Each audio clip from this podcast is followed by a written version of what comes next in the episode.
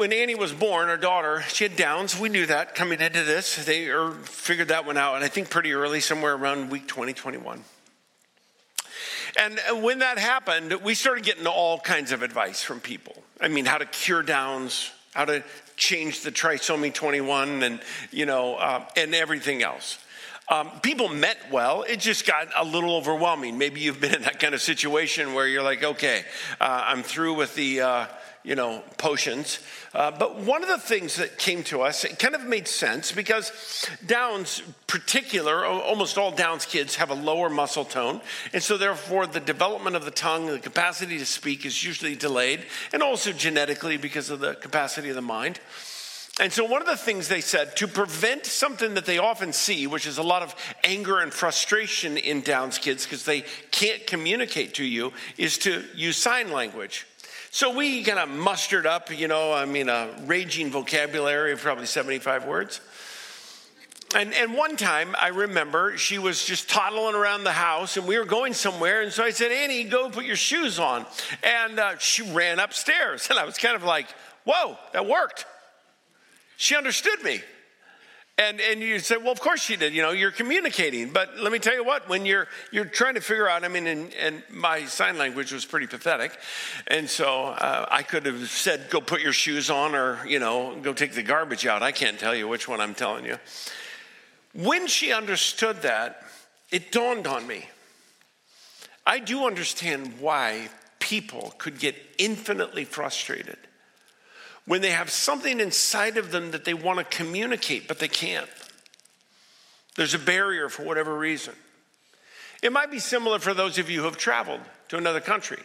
You land there, you see things, people kind of look the same as they do, maybe a little different color skin or their facial uh, characteristics are different, but the fact is they're humans. And here's this huge barrier you don't know their language and they don't know yours. And so you have all of these things you want to communicate. All these things for those of us who are just in Peru, you want to communicate these things to these kids. And you can translate, and, and that's helpful, or you can have uh, one of five versions of iTranslate like I do on my phone, but it never works quite as fast as uh, it should. And the inability to communicate to another person is maybe one of the most frustrating situations to ever find yourself in. Because when you can't communicate, it's hard to have a relationship. You can hug them, you can love them, slap high five, yes, and then you find out what you just did in another language is offensive. And so then you just start doing this all the time. It's like, what's a smile mean in your country? And you're just like paranoid that you're going to do something offensive. Why? It's just very, very basic. You don't know how to communicate. In a strange way, if you will, I find it strange, God had the same problem. God is holy, He's spirit, He's eternally been spirit for time and eternity. And yet he created humans who had flesh, who had limitations, geographic limitations, spatial limitations, physical limitations, mental limitations. And God, who is infinite, all knowing, and all powerful, had a challenge. How does he communicate his affection and his love and his commitment to a group of people who have no capacity, no real capacity to understand a personal spirit?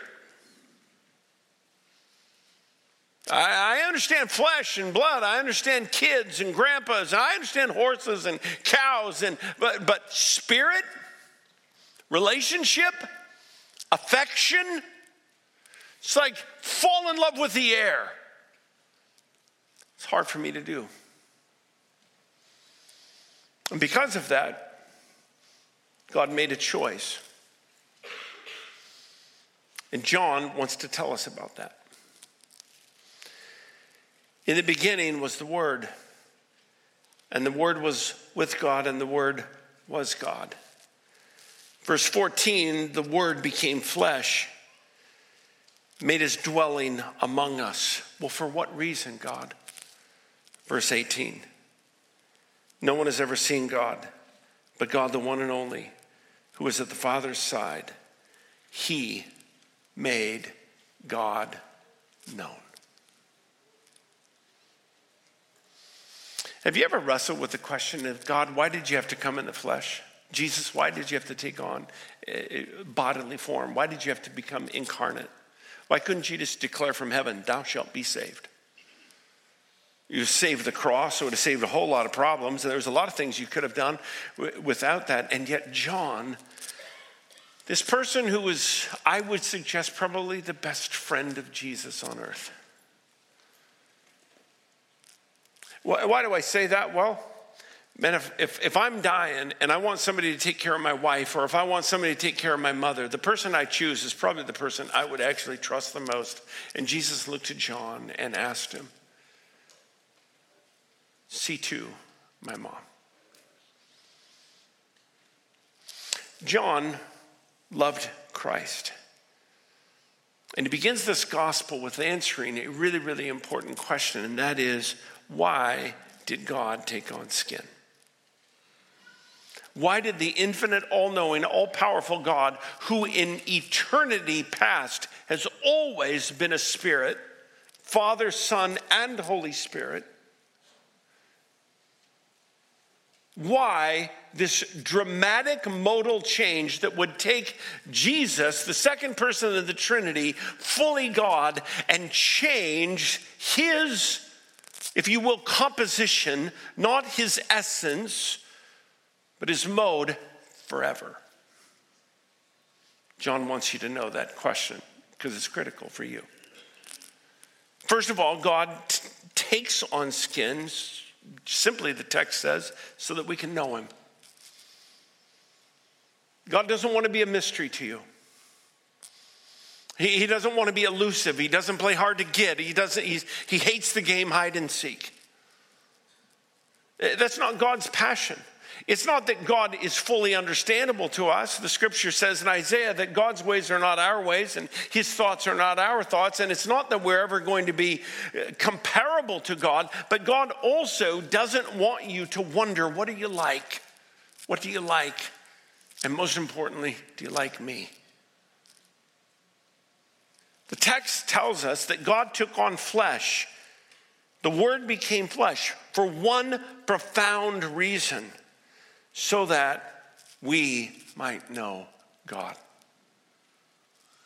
John uses a word nobody else does. It's not a word that is uncommon, it's just no one used it to describe Jesus. And in the very beginning, he says, In the beginning was the word, capital W. The term is logos. John knew that he had two fundamental audiences who would read that word very differently the Greeks heard that word, and their interpretation of that word was uniquely and distinctly different than Jewish people. And so, John, in this text, wants to make sure both get their answer. What is this word? What's he like? What's it do? For the Greek, the term logos would be a force, a principle that holds all things together. It's logical, it's rational, it's a principle, and it's governed by the world. It's, it's bigger than the world. And, and John agrees with that. And that's the reason why he says in verse 3 through him all things were made. What is he dealing with? He's not dealing with a personal God at that point. He'll deal with that later. But he's talking about this God, this word, who did what? Created everything. Without him, nothing was made that has been made. You need not go anywhere else to disprove evolution with that text. Evolution says that we are the product of time, chance, and energy. This text says we, everything that you see, is the product of a decisive, decision making, designing, powerful God who created. So we're not living in a world that's accidental.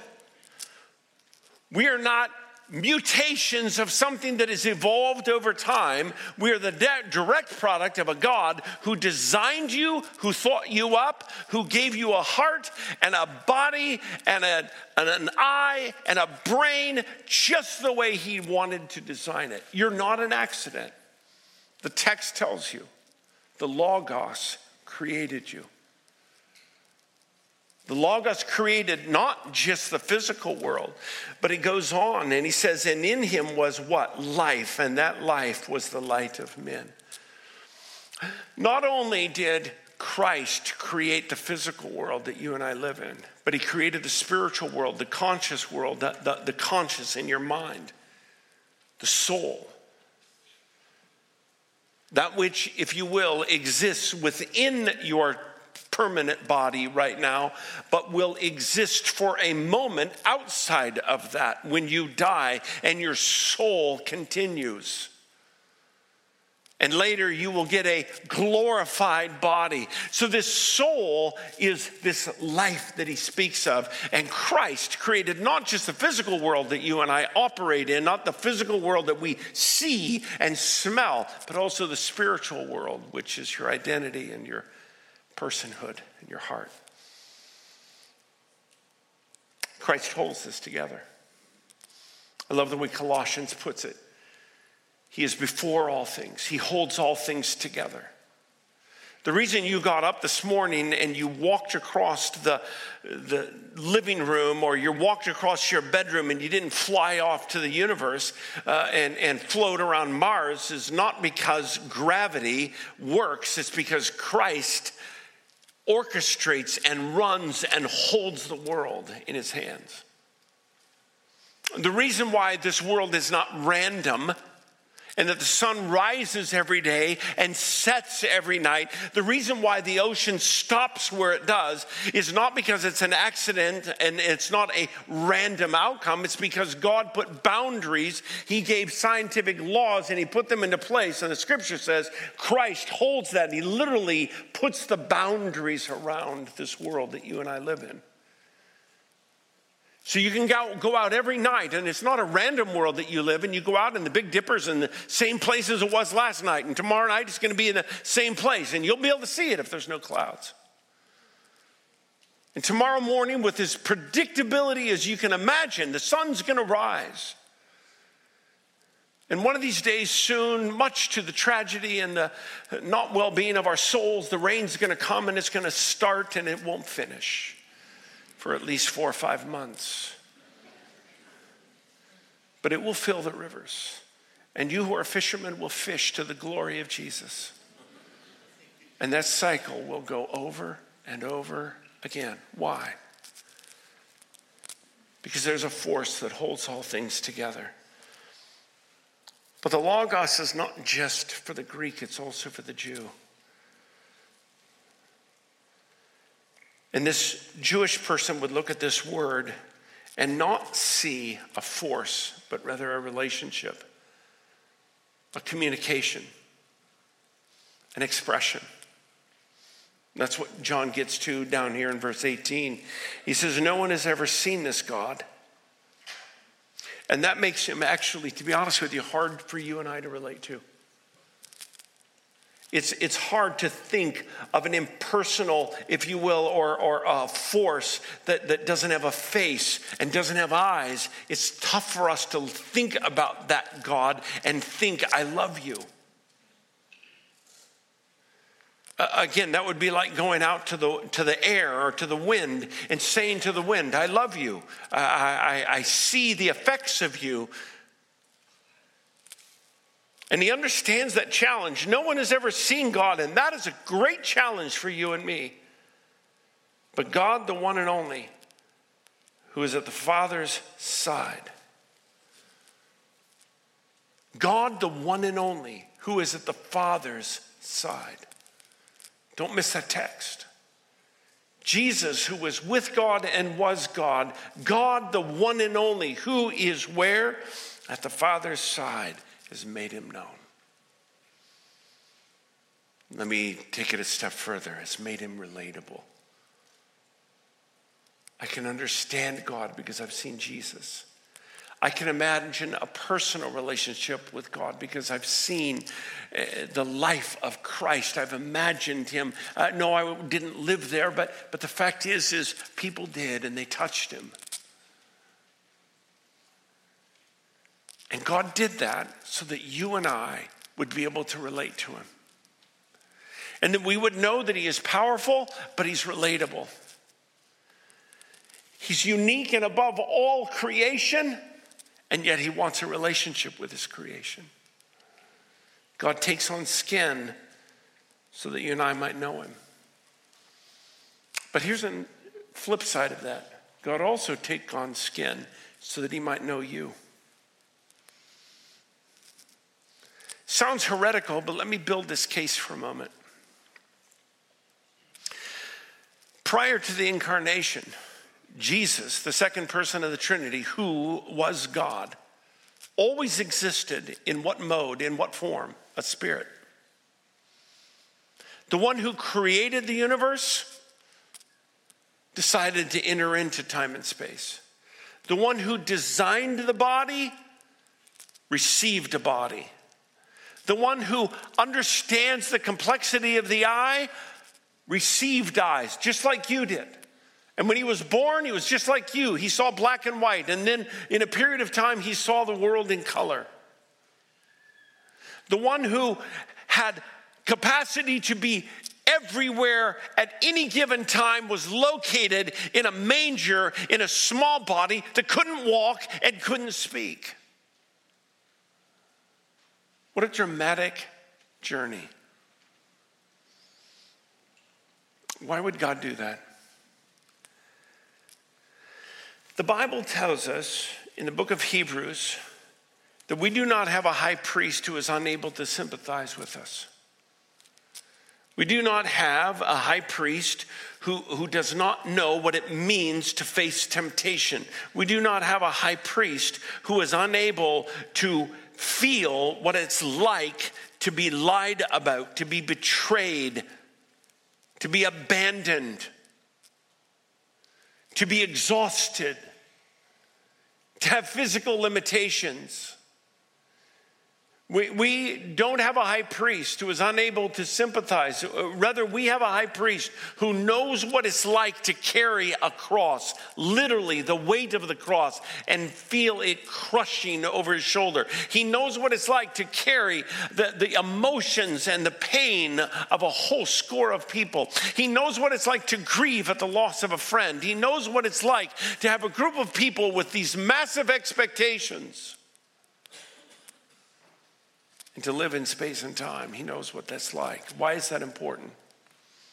God says it is. Because you're never going to approach a God who you believe in your heart has no idea what it's like to be you. Of course, we want our God to be who He is, the one who is the creator of the universe. But He also believes, He says it, that it's important for you to understand He's approachable. We have a God who understands what it's like to, to suffer. And so, when we need mercy and grace in our time of need, the scripture says we are freely going to come to Him. Why? Because He knows what it's like to hurt, just like you. We, we do this all the time. We do. If you've got a kid that's rebelling, you more than likely are not going to go to a family whose children are all perfect. If you've got a son or a daughter who's transgendering, I, I, I think you're going to look for somebody who understands the journey that you're walking, who understands what it's like to hurt the way you're hurting.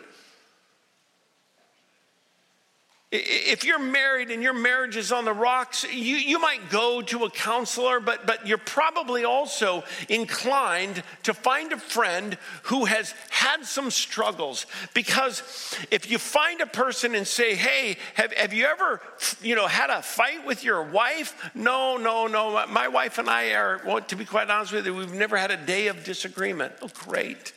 What's it like to be married to a woman who's perfect? And if you've ever struggled to understand your spouse, husband to wife, wife to, to a husband, eh, you're not going to go to a person who has no clue what you're talking about. You want somebody who understands, somebody who's walked a mile, if you will, in your shoes. God understands that. That's not foreign to God. That's why He said, Your God understands what it means to be tempted. Your God understands what it means to be tried. Your God understands what it means to be crucified. Your God understands what it means to carry the weight of the world and the sins of the world. Your God understands that. Why is that important? Because when you pray, you're not praying to a spirit that you can't relate to, you're praying to a God who took on flesh. The scripture says that Jesus grew in wisdom. Have you ever thought that maybe part of the wisdom that he grew in is his understanding of you? Jesus knows what it's like to be you. And when you cry out to him and you pray, and when you pour out your heart to him, it's nice to know that he doesn't look at you and says to you, I haven't a clue what you're facing. It's nice to know that your God knows you.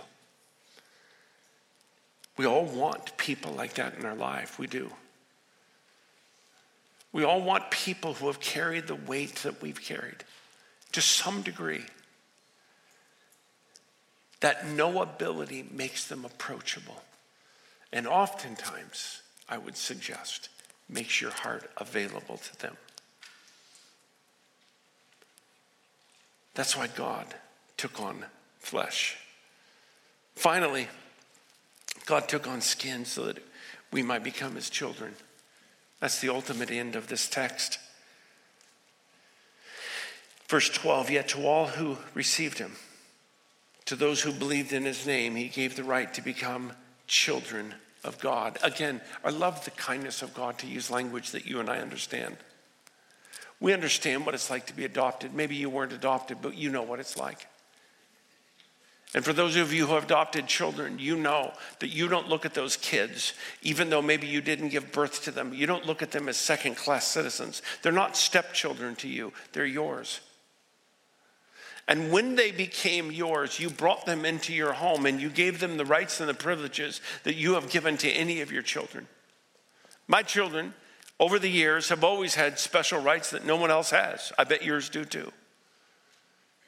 If I'm in a meeting with somebody and one of my kids needs me, to be quite candid with you, don't be offended. I don't care who you are, you're not as important as my kids. My wife needs me. Sorry, she just is ahead of you. Why? Because she's my wife. And those are my kids.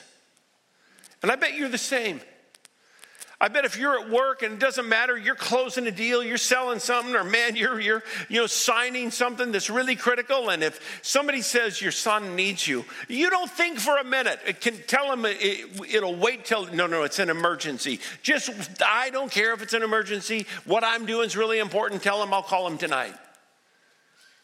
Quite candidly, if you do that, you should probably be fired as a father.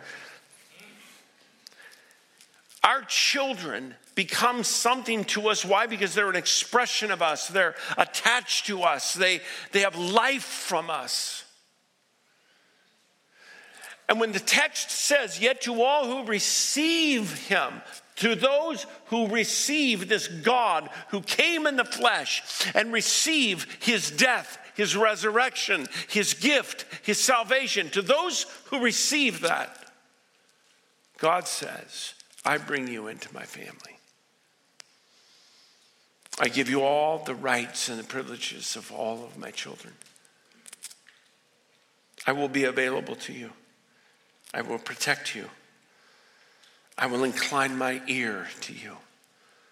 I will sing over you. I have plans for you, just like he promised Jeremiah. I know the plans I have for you. The plans that he has for us are different than the nation of Israel, different than the prophet Jeremiah, but it doesn't mean that God doesn't have plans for you. God does. And he has a passion for you, and his passion is given to us in Romans chapter 8. He says, For before the foundation of the world, he has what? Predestined us to be conformed to the image of his son. He's adopted you. And when He adopted you, He adopted you not just to be His child, but to become like the Father. He had an intention. John's writing this, best friend of Jesus, I would suggest. John had a brother. His name was James. They called him the sons of Zebedee. They also had another name. Do you remember that one? The sons of thunder. Now, it may sound kind of cool, but it really wasn't. You know what the sons of thunder were? Hot headed. They acted before they thought. When they came through a house, they found glass and usually broke it. When they went to a wedding, when everyone else was gathered together for the pictures, they were off trying the food. When somebody was praying, the sons of thunder, those little rascals were always running around and they could absolutely unsettle any sacred moment. They were sons of thunder. Hot headed little rascals. And then John met Jesus. Oh my. How it changed his life. How he became a different person. This hot headed individual now became one who found himself very comfortable laying on the chest of his friend Jesus. This one whom at one point could upend a party like no one else became a, a man that Jesus would look down when he was contemplating his own death and said, Take care of my mom. You see, when God adopted you, He had a vision for your life. And like any child, the more you hang around your father, the more you look like him. For those of you dads who have sons, it's a magical thing that God makes your sons sound just like you on the phone. It really is. It's the coolest thing in the world. I would take it a step further. Watch a dad walk and then watch his son walk, and 90% of the time they walk the same way, even if it's funny. kind of bull legged or something like that, weird. It's like they just take it on. They don't even need a horse to do that. They, they just take it on. Why? Because the more time you spend with your father, the more you look like him. I, I knew of a gentleman who was um, late in life when he came to Christ. He was 72. He was just not a good person. He was unfaithful. He, he saw women as objects. He had a steady diet of porn in his life, and he topped it off with alcohol and drunkenness virtually every night. He was vile. You didn't want to be around him. No one did. He was mean. The children that he raised, I talked to every one of them. Every one of them had gone through a door, not walked through it, thrown through it. They hated him. 72 years of age, I was with him when he bowed and asked Jesus to be his Savior. And he gave his life to Christ. More importantly, Christ gave his life to him. Porn went out the door. Alcohol thrown down the drain. His language began to change. And the way he viewed people, in particular women, began to align with the Father's heart. They say you can't teach an old dog new tricks. Maybe you and I can't, but Jesus can. And it doesn't matter what age you come to him, it really doesn't. Jesus became like us so that we could become like him. But look at the verse prior to verse 12. Verse 11 says, He came to that which was his own, the Jewish people, but his own did not receive him. I think it's one of the saddest verses in the Bible.